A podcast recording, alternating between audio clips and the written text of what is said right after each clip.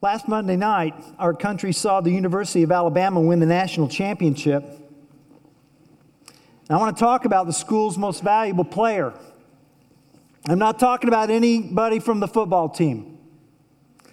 I'm talking about an 88 year old teacher named Autherine Lucy Foster.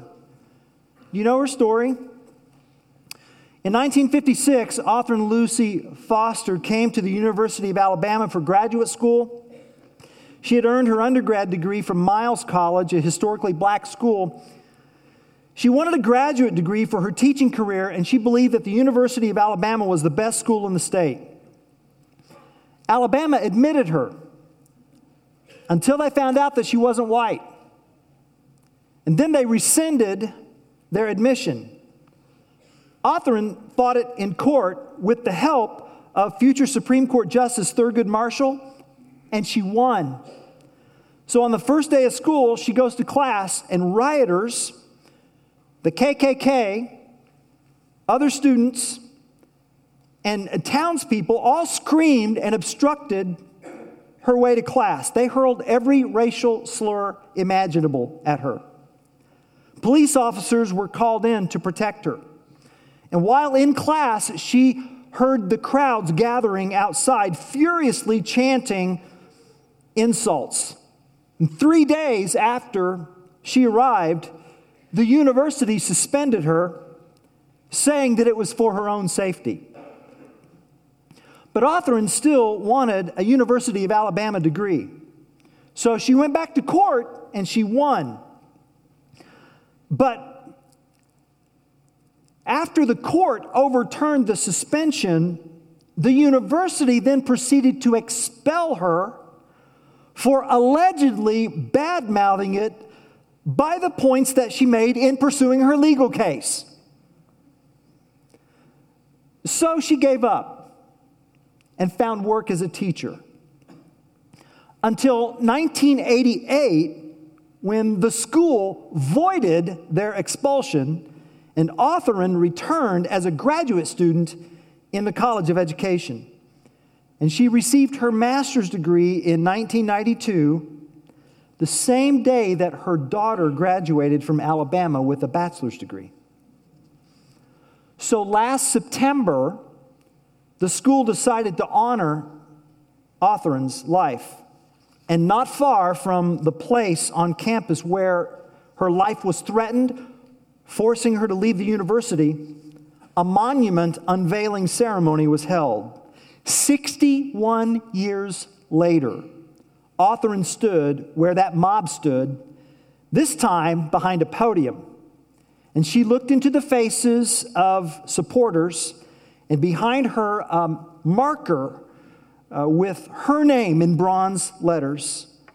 And with a smile in her voice, the 88 year old educator said to those gathered, to the student body and all of you standing around, I want you to know that the last time I saw a crowd like this at the University of Alabama,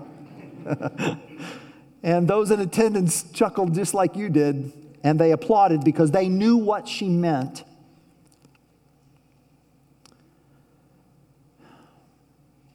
She was a trailblazer. Um, most of you might know Vivian Malone, who was the first graduate, um, African American graduate from the University of Alabama. And most of you might recall that uh, just awful picture of uh, George Wallace uh, blocking her entrance. Um, but you see, Autherine was the pioneer before the pioneer. And um, before making her way back to her seat, she recited these words from Scripture. Autherine said, The Lord is with me. I will not fear. What can man do to me? Hmm.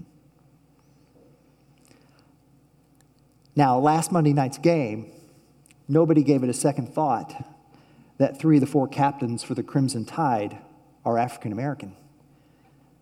And few from last Monday night's game might remember that Alabama first admitted African Americans in 1961. and even fewer would recall that Autherine started it. See? And her life reminds us that there are champions and then there are champions.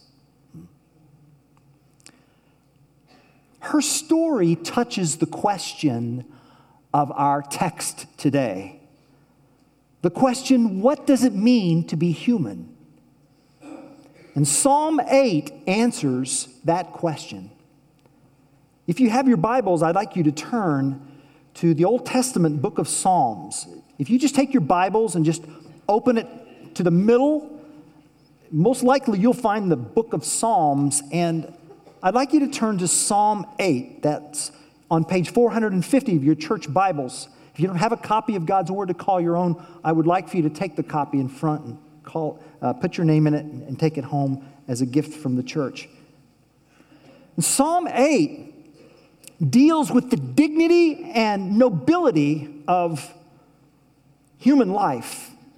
It's wonderful questions. What is man that you are mindful of him? The Son of Man that you care for him? Follow along with me as I read. To the choir master, according to the Gittith, now, what is that? That's a Hebrew stringed instrument. A psalm of David. O Lord, our Lord, how majestic is your name in all the earth. You have set your glory above the heavens.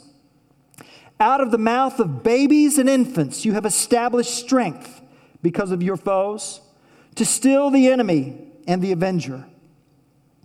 When I look at your heavens, the work of your fingers, the moon and the stars which you have set in place. What is man that you are mindful of him, and the Son of Man that you care for him? Yet you have made him a little lower than the heavenly beings and crowned him with glory and honor. You have given him dominion over the works of your hands. You have put all things under his feet, all sheep and oxen and also the beasts of the field, the birds of the heavens, and the fish of the sea, whatever passes along the paths of the seas. O Lord, our Lord, how majestic is your name in all the earth. This is God's word.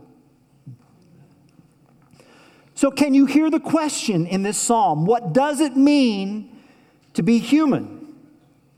Psalm 8 speaks to the value and significance of human life. This is a worldview passage of Scripture. This is a passage of Scripture that really challenges us to think clearly about what we believe about this world and about reality itself. So, do we possess a supernatural orientation about life and this world? Do we believe that this world was created by an all loving, all wise, all powerful God? Or do we just believe that this world was randomly and, and without God appeared and, and that therefore the human body is nothing more than just the sum of its parts? You're just simply a machine. You're the sum of your body parts. We're talking worldview here. Oliver Wendell Jones, uh, uh excuse me, Oliver Wendell Holmes Jr., uh, Supreme Court uh, Justice of the United States once asserted I see no reason for attributing to man a significance different in kind from that which belongs to a baboon or a grain of sand. Supreme Court Justice said that. That's about the dumbest thing I've ever heard in my life.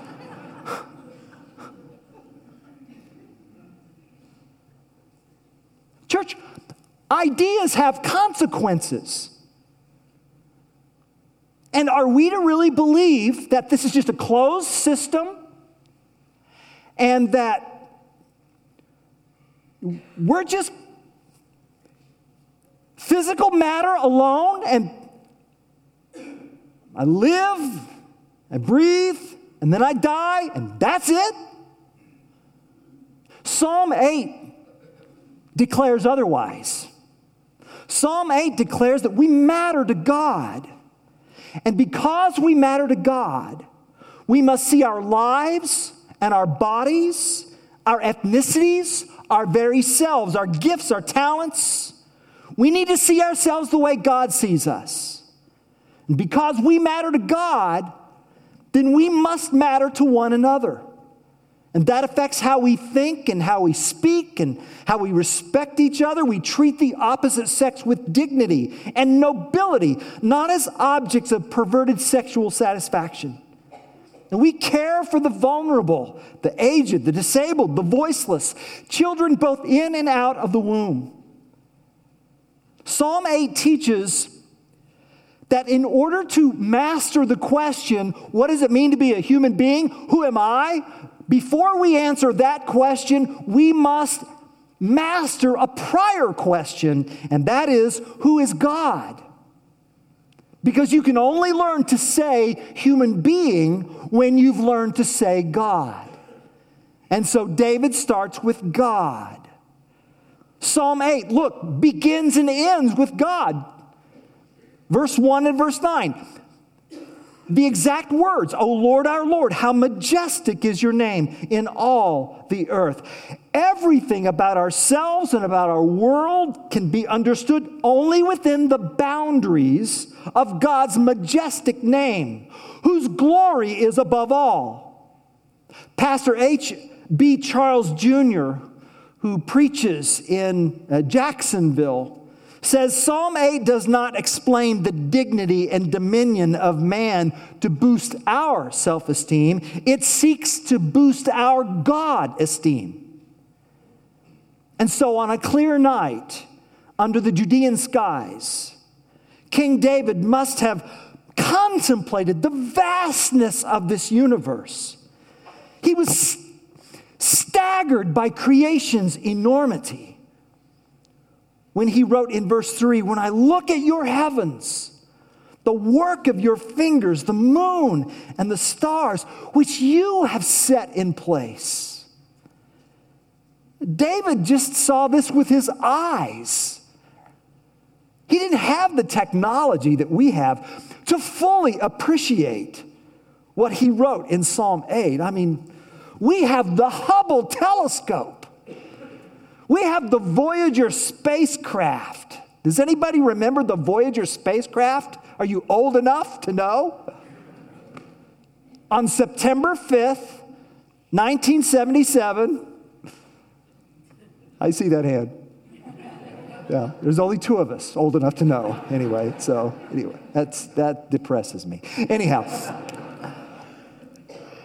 NASA sent two robotic space probes um, and they have been speeding away from Earth.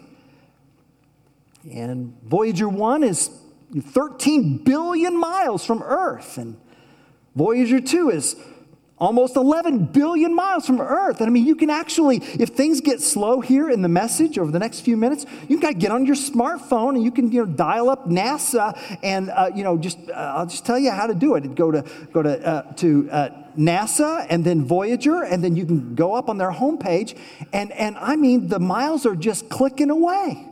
How far these probes are, are, are away from the sun and how far they are away from Earth. And um, just five years ago, so it took 35 years for Voyager 1 to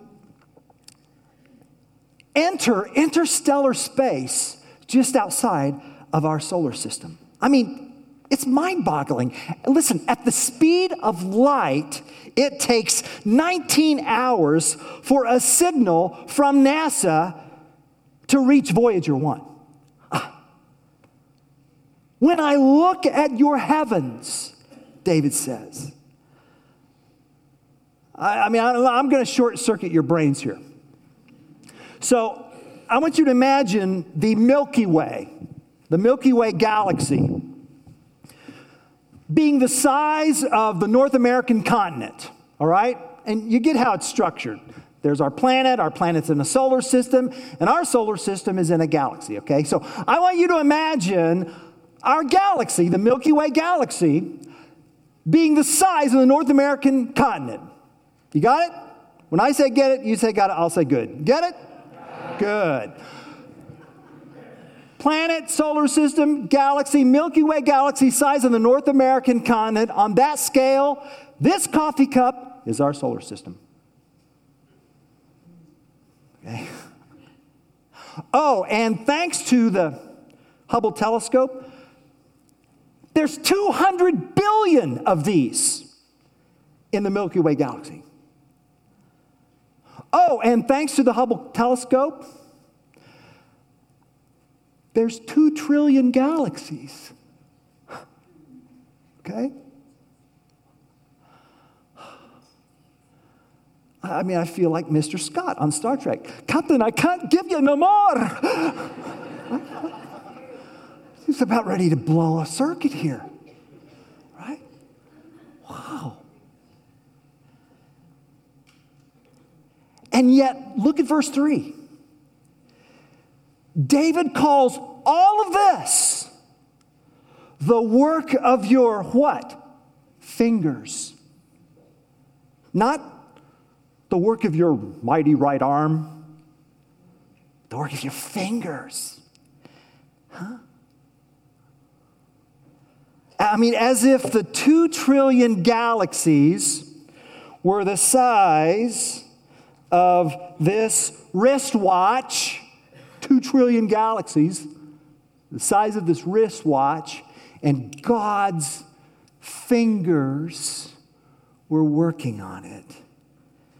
And think about that. If this wristwatch is the universe, and within the universe uh, are, are, are, two trillion galaxies, and within our galaxy are 200 billion solar systems, and one of those solar systems, there's our planet, and then within that, there's you and me. Who is God? Big. Big which makes him the subject of Psalm 8. You see, even though the question is, what does it mean to be human? God is really the subject of Psalm 8 because God governs his creation and God is intricately involved with his creation and God sets his glory on high and God rules over the heavens and God displays his strength and God silences his enemies and God is mindful of us and God calls us and crowns us and assigns us and bestows us and endows us and this is our God. This is our, and this God whose fingers worked on our universe, this God put on human flesh, was conceived by the Holy Spirit, born of the Virgin Mary, by adding humanity to his deity for our sake. Preeminent glory moved to a lower place for us in the weakness and vulnerability of babies and infants. Verse 2 God in Christ defeated the enemy, the evil one. This is who we worship, church. Question Is this the kind of person you ask into your life to be your assistant?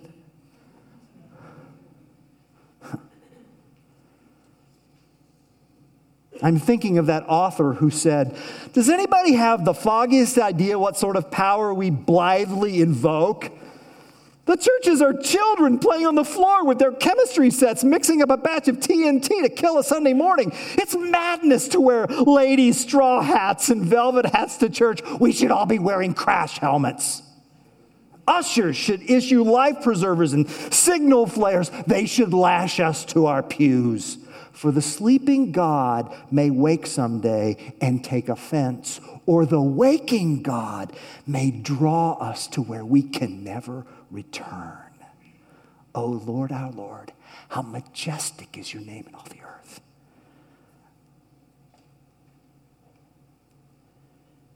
And verse 3, that phrase, the work of your fingers, that implies craftsmanship.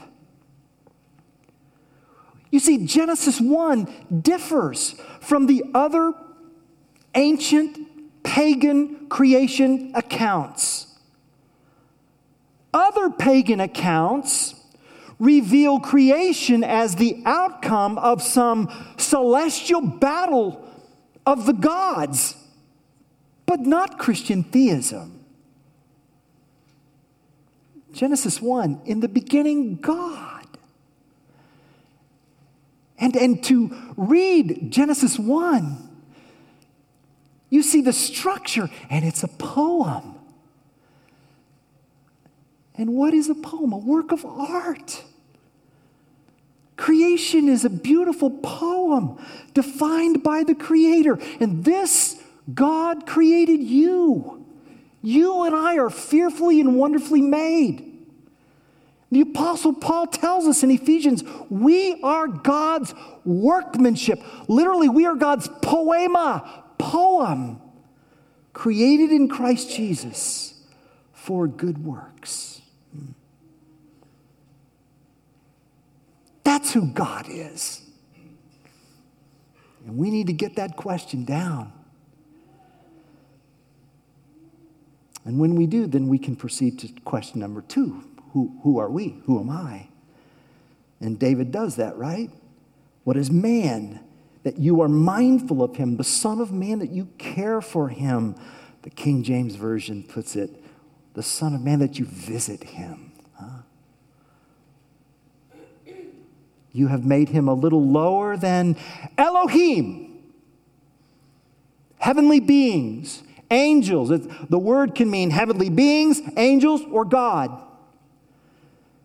You've made him a little lower than God. That is, this verse affirms that humans, all humans, not just King David, not merely Israel, but all humans have been made in the image of God. We are icons of the Almighty the very image of God.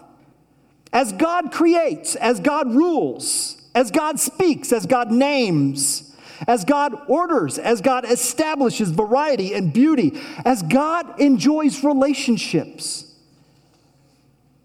To be made in His image means that we are endowed with the ability to create and to rule and to name and to speak and to establish and to think and to contemplate and to relate and to rest and to, and to make moral choices.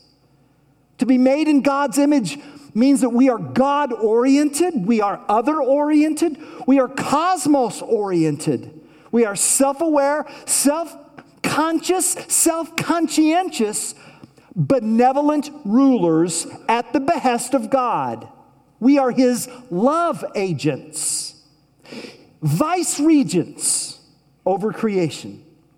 Verses 6 through 8. You have given him dominion over the works of your hands.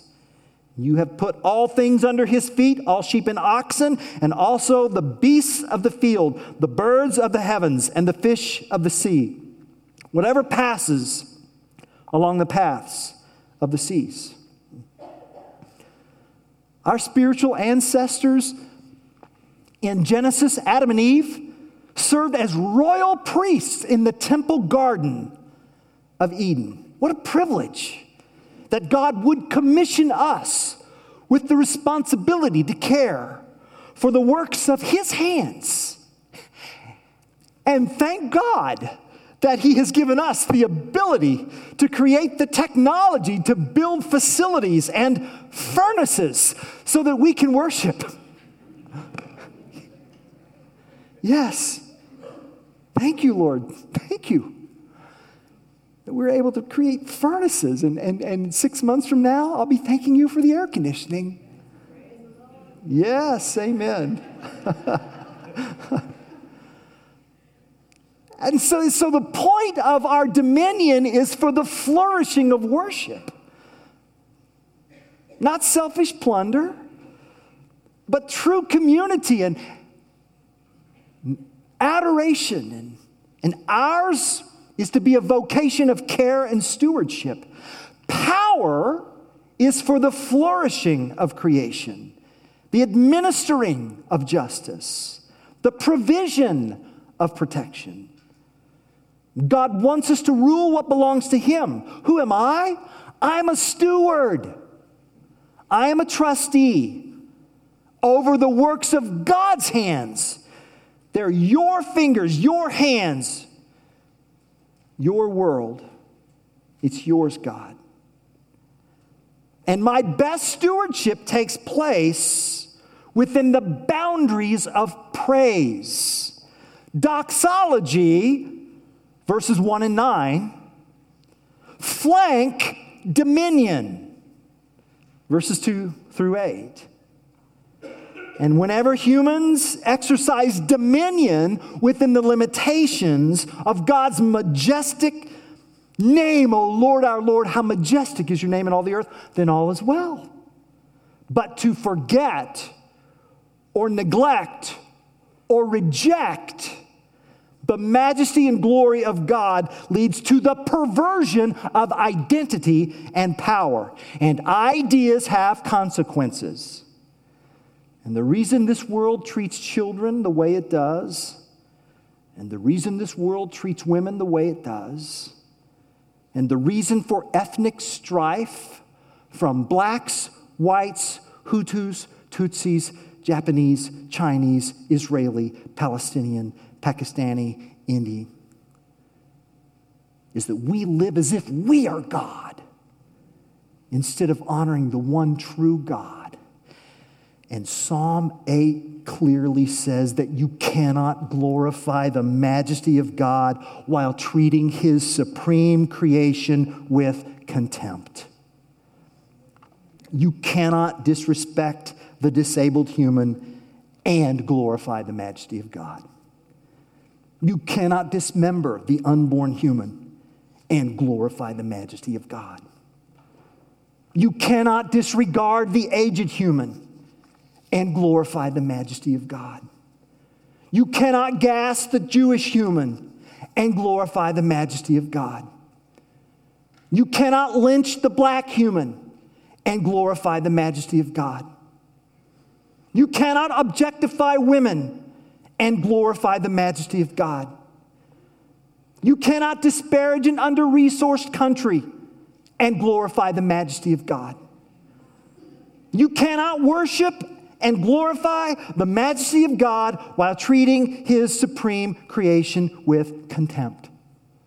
Ideas have consequences, and to ignore who God is will pervert who we are.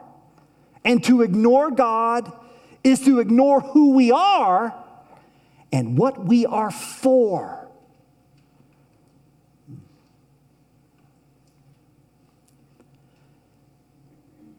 Have you heard of Samuel Beckett's play, Breath? Uh, it's 35 seconds long, right? And don't ask me if I have a 35 second sermon. Not a chance. Sermonettes make Christianettes.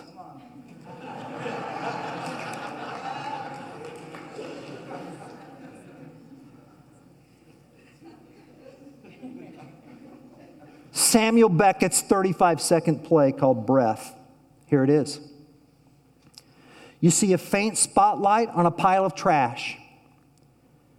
You hear the cry of a baby. You hear inhaling. Then you hear gurgling.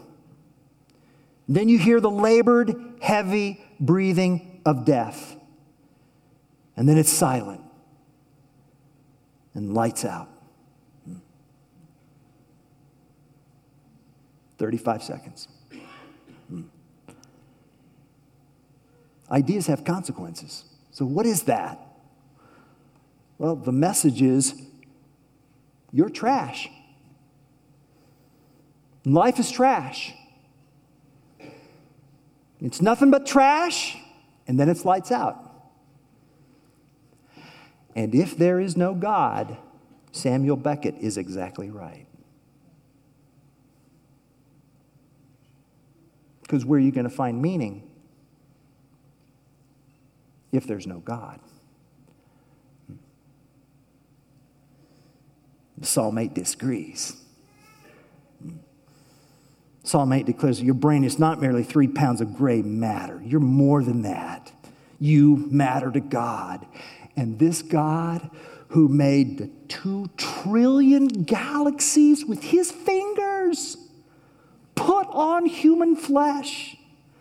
The Son of God who made the angels made himself a little lower than the angels. And why? so that he would suffer even to the point of death on a cross, so that by the grace of God he might taste death for everyone. He shared in the taking on of flesh, so that by the weakness of death he might still the enemy and avenger, destroying death. So that he might be crowned with glory and honor. And that's what's behind verse 2. God is so strong that even his weakness confounds man's strongest strength.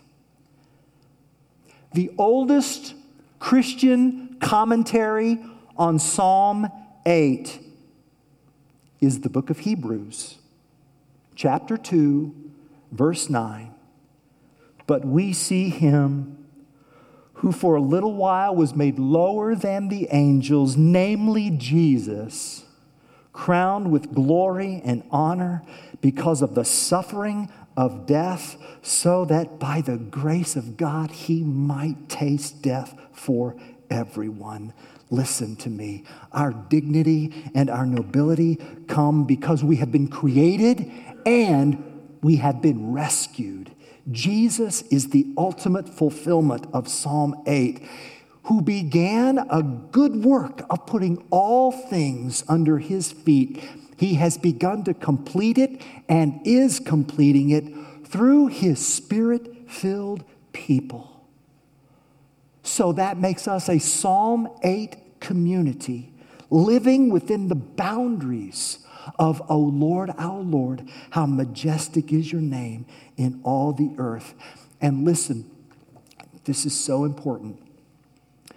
Psalm 8 is nestled in a series of Psalms in several chapters before and several chapters after. There are Psalms of lament a lament is a cry for help, is a cry for rescue, even a protest. Help me, deliver me, lead me, hide me, let me take refuge. God, why? But in the midst of these laments, there is Psalm 8 this song of praise, this song of hope, sung by a congregation of hope. David believes God no matter what. How is it that you remember me, God? How is it that you care for? How is it that you, you sought to visit me, God? And we know why he did this for love. For God so loved the world. The resurrected Christ, when he appeared to his disciples, He kept his scars. Why would he keep his scars? When we meet Jesus in the new heavens the new earth, we'll see his scars. What is that about? That is about him saying, I kept my scars for you. I did this for you. I love you. The Lord is my light. The Lord is my strength. What can man do to me? And by his Spirit's strength, we live as his people, his babes and infants, proclaiming the foolishness of the gospel. But we know that the foolishness of God is wiser than the wisdom of man.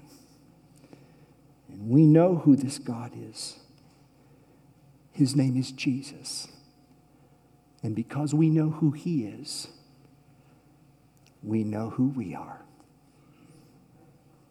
O oh Lord, our Lord, how majestic is your name in all the earth. Amen.